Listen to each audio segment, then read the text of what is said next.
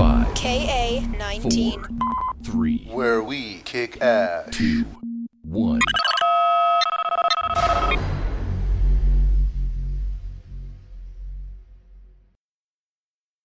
How's it going, Sequoia? You're listening to KA19, Sequoia's official podcast.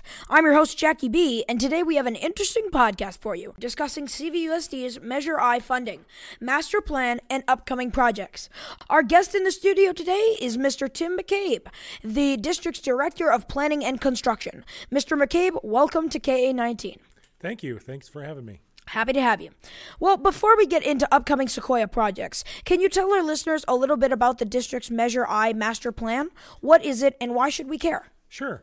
The master plan was undertaken to create a plan for addressing the individual needs of each school, both now and several years into our future. Projects are planned that address the physical needs of each school, such as roofing or air conditioning replacement, modifications or new construction that facilitate academic programs, science labs, athletic facilities, technology infrastructure, performing arts, and other programs. Nice. Yeah. Each master plan uh, identifies needed space requirements now and in the future. Uh, we identify deficiencies that we've observed, such as structural, things like that. Uh, we identify needed improvements for the school, and we develop cost estimates for those improvements. The plan prioritizes repairs and improvements by phase and opportunities for improving your campus. Then, you lastly, you ask why should we care about the master plan? Uh, we should care about the master plan because they are a blueprint for our fu- school's future. Schools reflect on the community at large, and schools that have a great learning environment that are inviting to students and staff and look great to the community are exciting places to learn, and that reflects well in the community.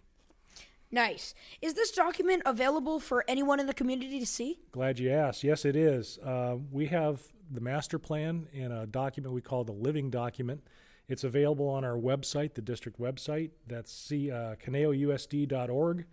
Measure I, Citizens Bond Oversight Committee, Final Master Plan. So if you just log into the district's website and on the upper bar, you'll see departments. Click on that. Click on planning and facilities, and you'll see the Measure I master plans on your left hand side. Nice. We'll be sure to put that in our SoundCloud somewhere as well so our listeners can find it. Perfect. Yes, it's important to note that the plans are updated needs, as needs arise and priorities change. New projects are added and some changed according to the school's needs and requests from the principals. So we, we get together with the principals no less than two times a year and they'll update us on change priorities or uh, if something comes up. So, uh, what are some of the projects that are scheduled to be done at Sequoia in the near future that are part of the master plan? We've got three nice projects lined up for this summer. Uh, we're going to be re- replacing the cedar siding on the roof structure that you see from the as you look up at the buildings on the side of the building. It's a cedar shingle. It's been on there since 1972. Wow. So we're going to remove and replace it uh, with some metal siding. Um, Nice. Yeah, looks it'll look really good. Then we're we're going into every single classroom and replacing the HVAC controls. Um, you know, there's some inconsistent temperatures, and uh, the air conditioners can be a little hard to control and not give you the desired temperature. So, we're going to replace uh, the nerve system, if- you will, of the HVAC controls. And then, lastly, we're going to do a little bit of fencing on the front of the school uh, that uh, the principals requested. So, when you come back in the fall, you'll you'll uh, definitely see some changes. Cool. Awesome. Really excited to see him. So, uh, what are some of the long term projects that will be happening in next year after summer? Well, we're going to be building some handball courts in the future. We're getting ready to enter design phase on that right now. Uh, Miss Chambers has asked for three new handball courts. Uh, we're going to build some new lunch shelters for the Oh, covered shade. nice. Yeah, yeah, we're going to get that up. Uh, all new student lockers ex- for for the campus. Going to get that done. All of them? Uh, yeah. All, Wow. Yeah, everybody will have a new locker. All Um, right. and then also, uh, we're going to remodel this building substantially, and talks are still ongoing as to exactly what we're going to do in here. But it was, uh, you know, your your library is getting a little old and could use some updates, and uh, maybe this room isn't quite what you need it to be. So we'll be uh, working with you guys in the future and uh, remodeling this. Sounds awesome. Really Yeah. excited to hear that. So, who helped decide on these projects? Well, what, when we started off the master plan, we the first step was we met with the school principal, and at the time that was Steve Lapierre. And Steve told us a little bit about the school. He identified uh, programs that made Sequoia special, and uh, gave us a list of projects. And then uh, the architectural team, NAC Architects, spent quite a bit of time here walking around the classrooms, taking a look, and developed a set of projects that they thought would uh, benefit the school. And we had community meetings that were called charrettes, which uh, the French translation was on the cart. uh, architects in the old old days would draw plans, and they would put them on the cart. And uh, as they were taking them in, a lot of times they'd be working on them. So it's just it's a term that architects use called charrettes, and it means on the cart, which means in development. So we had these three community meetings called charrettes, and the public was invited to each of the community meetings, and we presented uh, the challenges that each school faced and uh, the projects that we were suggesting, and we got community feedback.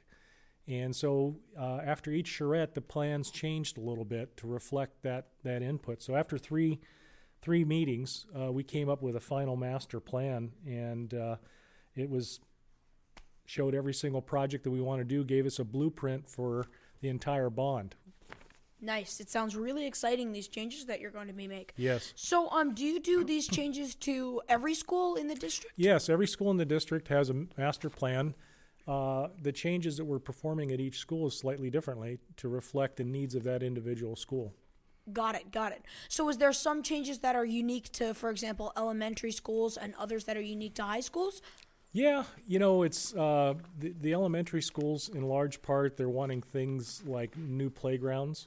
Um, they're wanting uh, landscape updates. They're wanting painting to the schools. They're uh, they want their MPRs updated. They they still look like 1962 things like that.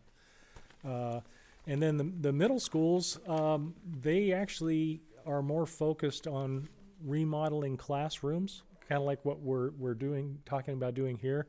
In fact, at 3:30 this afternoon, I'm I'm going over to meet uh, with Colina uh, to talk about updating their uh, music classrooms and their science classrooms. Yeah, and uh, Redwood they they needed science classrooms updates and things like that.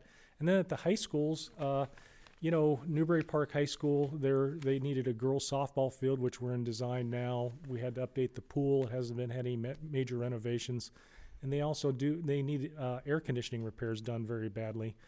Thousand Oaks High School, air conditioning and roofing, uh, and their locker rooms need to be upgraded. Westlake High School, we're going, to, we're in design right now, and we're going to build a brand new science building um, over there. So it'll be very exciting for them. So, yes, the the needs uh, of the schools do vary by elementary, middle, and high school.